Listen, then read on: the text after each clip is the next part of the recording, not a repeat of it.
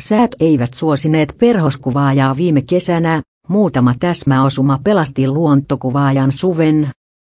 Kuvasin aiemmin todella paljon perhosia ja sudenkorentoja, mutta viimeiset kolme kesää ovat olleet aivan onnettomia.